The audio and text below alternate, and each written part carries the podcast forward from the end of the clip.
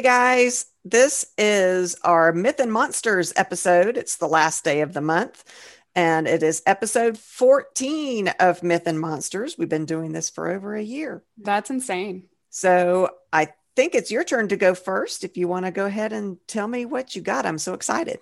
Okie dokie. I decided to do ghouls today. Ooh, Yeah. I like that. Right? Because I mean, so my mental image of ghouls are like these like hunchbacked, like creepy things in a cemetery with like the drooling Like, stuff and they attack people. Almost zombie-ish, except Right. for not. but not yeah so i decided to do those today um so ghouls so these are demon-like beings or monstrous humanoids uh, originating from pre-islamic arabian religion um Really? yeah which i didn't know that either I did. I didn't know that. yeah um they're often associated with graveyards and consuming human flesh Zombies. Right. So in modern fiction, the term has often been used for a certain kind of undead monster. So typically it's just like another undead monster, like a zombie or whatever. Um, and the word ghoul is from an Arab- uh, Ara- Arabic, oh my gosh, Arabic word, uh, meaning, she just had her uh, vaccine shot today, y'all. So yeah, maybe it scrambled my brain a little. It didn't, it didn't. Go get your vaccines. yes, please, please be vaccinated. um, but yes, I am tired today. Also, I think the pollen is getting to me. We live in Georgia and everything is yellow. So That's the Georgia snow is yeah, it's rough. Here. Yep. It's insane. So the the word ghoul is from an Arabic word meaning to seize, which I thought was really interesting. I don't really see how that connects to what these beings are. So Me neither. That's interesting. so interesting. Yeah. Um, in Arabic, the term is also sometimes used to describe a greedy or gluttonous individual, which again, I mean, kind of interesting. I guess, like, you know, you kind of hear about, like, oh, you're such a ghoul or whatever. So I could kind of, I could kind of see it, like, I don't know. Well, we may be biased because of the urban fantasy that we read that has ghouls depicted in a different way. That's that's very Right. interesting. Yeah. Yeah. Hmm. Um, in Arabic folklore, the ghoul is said to dwell in cemeteries and other inhabited places. So they're kind of like loners. They don't really go around people, um, but they do often hang out around the dead and bodies. Um, I didn't know that there was uh, a distinction between male ghouls and female ghouls. I just assumed it was all ghouls. Yeah, I've never Um, heard that. Yeah, so a male ghoul is referred to as a ghoul, while the female is called a gula. I was so going to say a ghoulette.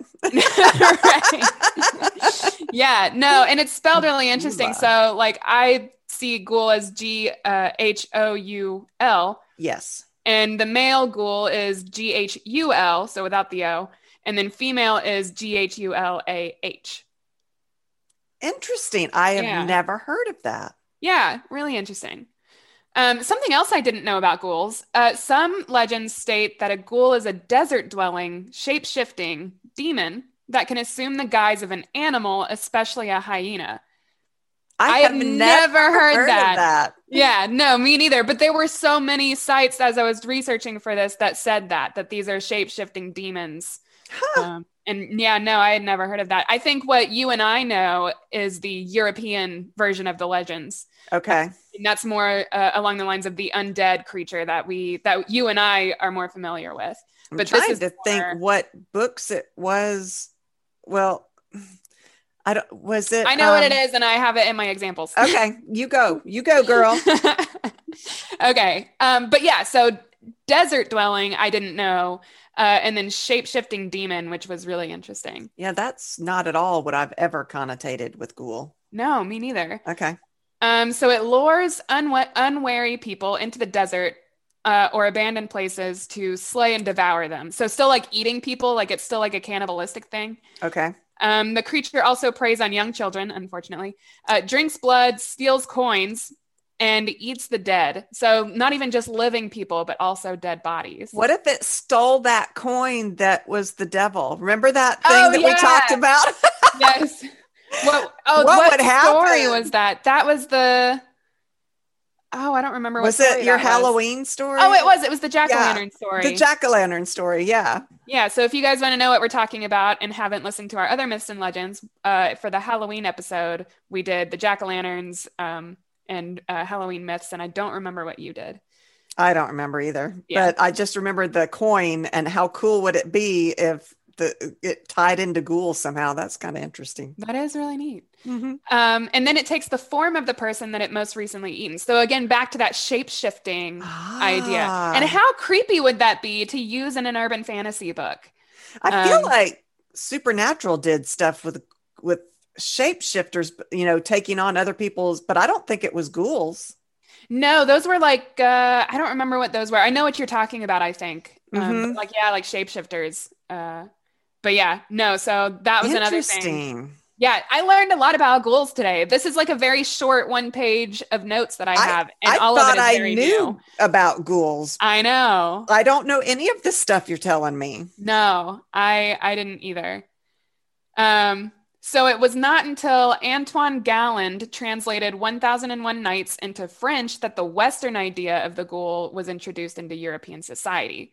So Galland depicted the ghoul as a monstrous creature creature that dwelled in cemeteries feasting upon corpses. And that's the kind of ghoul that you and I know about. Yes. Okay. That we're most uh, most familiar with. Yeah. Um, a ghoul is also a name for a female ghost. Just a fun fact to throw in there that I found. I didn't know that either. I don't understand. I I- I, don't know. What? yeah. Okay. Okay. Um, in ancient Arabic folklore, uh, ghouls belonged to a diabolic class of jinn or spirits and were said to be the offspring of Iblis, the prince of darkness in Islam, and they were capable of constantly changing form. So, again, the whole shape shifting idea. One of our um, myths and monsters was about jinns. I believe it was. I don't remember if I did that one or if you I, did, I don't remember either. but I think you're right. I think we did cover those. Yeah. So go check that one out too. Yeah. Um, ghouls are said to be grave robbers living off the flesh of the dead. So, you know, there's a back and forth on whether they lure living people and eat those or if they just eat corpses and like that kind of thing. Maybe they're like spiders. Well, spiders, you know, where they kill them and then put them away to eat them later. Yeah, may- maybe. Hmm. Uh, some legends, mostly European, say that they were once human, um, but they brought the curse on themselves by eating human flesh, dead or alive. So this is again both dead and living that they're eating. Hmm. Um, they feed on corpses or living flesh, often abducti- abducting young children or luring away unwary people into abandoned places. Like I said earlier. What's earlier, with the young children thing? I don't know. Like maybe because they're easy prey. I don't know. Uh, or nice tender flesh? Well, that's I mean, worse, but you know, I'm old now and my my flesh is not so juicy. wow. Got a lot of fat, but not so juicy like the little tender fresh stuff. Well, I also feel like children would be very easy to like lure away. Like children are very curious. That's true. whereas I feel like adults are more wary kind of thing. That's true. Um, ghouls are disgustingly ugly and stink of death. They are immensely strong, but they're geniuses in a sarcastic way. And I don't quite know what this means. Oh, geniuses in a sarcastic way. I guess like this article was saying like they're not actually that smart. Um, so like they're Huh, geniuses. okay. Okay. Um, so tricking them would be a better way to, uh, you know, lose them rather than fighting them. Did you see that? Is there anything about them not being able to leave the graveyard, or they can they can leave the graveyard? I didn't see that. I didn't see anything on that. Nothing that specified. I read That that, somewhere. tired. I don't know if Oh. it was in a book or I don't know. Maybe know. it was in a book. Yeah. Hmm. Um, according to tradition, European again, church bells scare away storms, the plague, demons, and ghouls. Uh, other than like it scares away like bad things other than humans. Wait, church bells are supposed to scare away storms. supposedly, Okay. supposedly, Okay. but also ghouls. and this is the important part. Yes. Yes. Okay. And so that's all the actual like information that I found on ghouls, and then I have a few examples of ghouls that um, are in popular culture. Okay. Um, so apparently they are in Harry Potter. I don't remember this.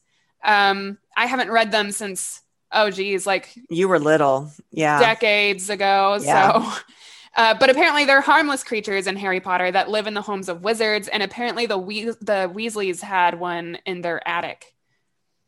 I don't remember pet. that at all. Yeah, I don't. But like you, it's been a long time since I've read the books. been a very long time.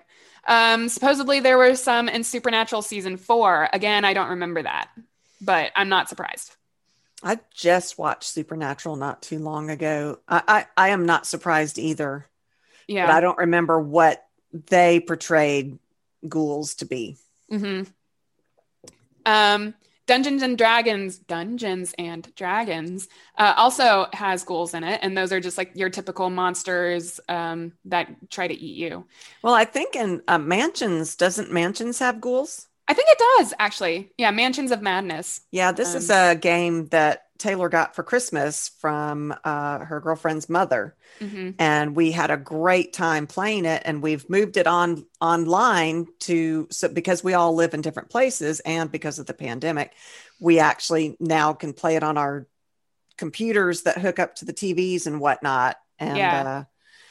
uh, uh, but i believe they had ghouls too I think you're right. I think I think there were ghouls. hmm Um, there's an anime series called Tokyo Ghoul, and it's about people who I believe become ghouls. I haven't watched it myself, but it is a big popular one. Um, and then the series that you were trying to think of earlier, I believe, is the Cat and Bones series. okay Um, I think you're right. Yeah, because there are vampires in that series, and there are also ghouls, and the ghouls are, um, you know, just undead like vampires, but they they are their own person. They come back from the dead, uh, and I think they eat corpses from from then on. So neat I Yeah. there's a lot that you can do in urban fantasy with that, or any fantasy with that, even regular fiction with that. Well, probably not regular fiction. well, Ghoul not might be a little bit outside the box for that, but yeah, probably not regular fiction. but supernatural fiction for sure. yeah, yeah, yeah. But yeah, so that's ghouls. I learned a lot that I didn't know. Um, I I really thought I knew ghouls, and that I- is yeah. none of that was what I thought. No, I thought I did too. And I think it would be really interesting to do a story with ghouls where they take the form of the person that they most recently ate. Are are they sentient? uh, well, I mean, I guess it depends on how you look or how, how you would decide to write them. But based on what I found, it didn't say anything about we need to do an episode of our myth and monsters on zombies now because I'd like to compare zombies to ghouls because they're not the same thing. Right. Well, maybe I'll do that next time. Yeah, that's that's fascinating to me. I I I, I would be interested in doing a story from a ghoul's point of view. That would be really neat. Yeah. I mean, can you imagine? Because what I have read about them is you can be scratched by one, just like zombies. You know, you can be scratched or bitten, and you turn into a ghoul. Right. And it would be interesting to write from a ghoul's point of view. That that would Yeah, be would be. interesting. Well, my uh, topic is actually not a myth. Oh, It's a it's a real thing. a real a real thing. Okay. It is a real thing, but I think that it is very usable in urban fantasy and different supernatural type fiction. okay. So it is about the disease called encephalitis lethargica, Okay. which is basically living statues. It creates living statues. Oh wow. This disease attacks the brain, leaving some of the vic- victims in a statue like condition, uh, condition. Wow. I'm sorry, y'all. I've been drinking for a while. Um, speechless and motionless. Between 1915 and actually into the 30s, 1930s, an epidemic of this EL, encephalitis lethargica, spread around the world. Nearly 5 million people were affected. A Holy third- cow. How did I not like hear about I this? Oh, this this was crazy. A third of whom died in the acute stages. So, you know, I thought this was particularly relevant. We're here in COVID. We've got this pandemic going all around the world right now. This one went around the world at that time frame and affected so many people. Um, those that didn't die, some of them never returned to their pre uh, existing aliveness Yeah. it's a neurological syndrome. So it it's brain damage that causes the victims to sleep for years or to hack away at their own bodies. Oh, wow. It was first described by a World War One pilot and um, noble. He was a noble at that time, Constantine von Economo. Okay. He had switched his career to medicine at the request of his parents um, after a family members died during the war. This is World War One. Yeah. And so they had lost members of the family, and he's like, "Okay, fine, I won't fight anymore. I'll become a doctor." Okay. So, as a physician, he served both civilians and the Central Powers, and his uh, significance comes from being the first to describe this neurological disorder that popped up during that world that World War One. It reached epidemic status in Vienna in 1917. So that means it was contagious. Yeah. Yeah. So right? was this like a bacteria or was it a prion disease? They you know? think oh, that okay. it was related to streptococcus. Oh, okay. Um, so in Vienna, it became epidemic in 1917, and then it went to France and England in 19, uh, 1918. And by 1919, it had overrun Europe, the United States, Canada, Central America, and India. Does that wow. sound familiar? Wow. Yeah. Very scary. During this epidemic period, there were peaks that occurred in 1920 and 1924, which we've got peaks. We're we're right now going up again yeah. with COVID, which Super is so strange relevant. because a bunch of us have been vaccinated. I'm, I'm, I've had one. You've had one. A lot of people have had at least their first vaccination, and yeah. yet COVID is on the rise again. At any rate, uh, acute cases subsequently to that became less common, although many patients suffered chronic neurological. I can't pronounce the word that persisted long after the epidemic period. So they had continuing symptomatic issues. Neurological what? I'm a neuroscientist, you know. Neurological S E Q U E L A E. I don't know. sequelae. Sequelae. I've actually I have heard the word before, but I don't know how to actually say it. And I don't know what it is. I mean, it's Latin, so sequelae should be the proper pronunciation from the Latin girl here. Yeah. Um, there has been no epidemic reoccurrence of EL since the early 20th century, but there are sporadic cases that continue to pop up even today. Hate that. I know, right? Patients typically experienced excessive sleepiness, disorders of ocular motility, fever, movement disorders, um, any neurological exhi- uh, symptom could be exhibited during this thing from day to day, hour by hour. It shifted very quickly. Yeah. Um, acute EL often presented as a gradual onset onset of nondescript flu-like symptoms. Oh, good. So you had extreme tiredness, the low-grade fever, pharyngitis, shivering, headache, vertigo, and vomiting. Sounds like the flu. Right. Neurological symptoms followed and could present very quickly, as in the case of a girl who experienced sudden hemiplegia, which is paralysis on one side of your body. Yeah. She was on her way home. She was walking home from a concert and her one of her side, I don't know if it was the right side or left side, became um, paralyzed. And within a half an hour, she was asleep and she died 12 days later. Wow. The victims are very much alive and conscious, and they find themselves in this inexplicably frozen state. Um, they're static bodies, prisons for their mind. I mean, can you imagine being how frozen? Do they, yeah, how do and they know that they're conscious? I, I think they can respond to some degree. Gotcha. And I guess the ones that have been uh, gotten through it say, I knew exactly what was. Oh, fair. On. Yeah. Yeah.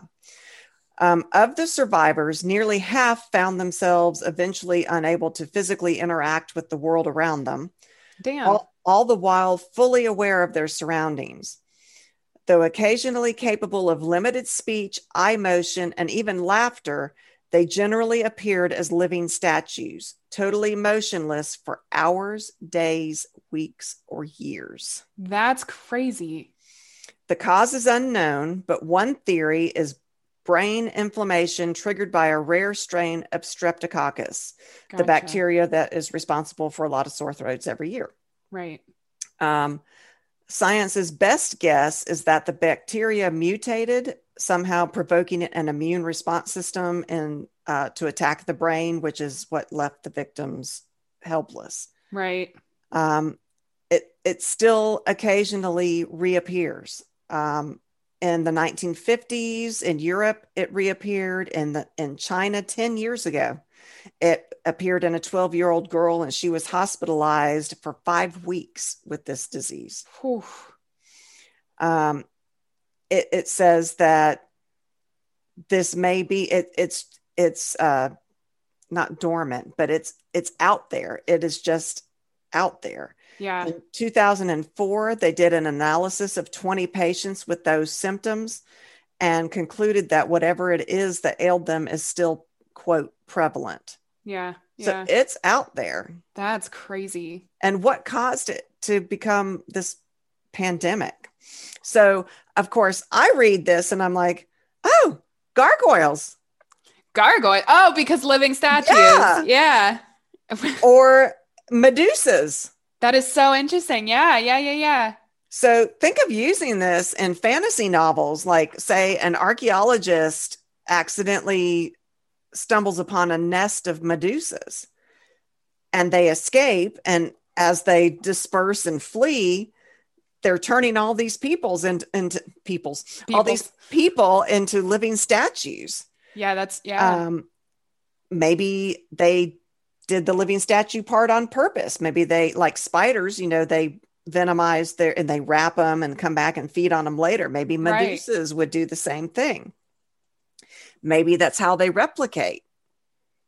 You know, maybe it's not a sexual repli- replication. Maybe they do this this freezing thing, this living statue thing, or the gargoyle idea. Maybe these people are turning into gargoyles. Maybe gargoyles. You know, you always think of gargoyles as being protectors. They're Yeah. put on churches to protect Mhm. the church, that kind of thing. So, what if something is going on in the world that we need protectors? Yeah. And so all of these people all of a sudden are turning into gargoyles.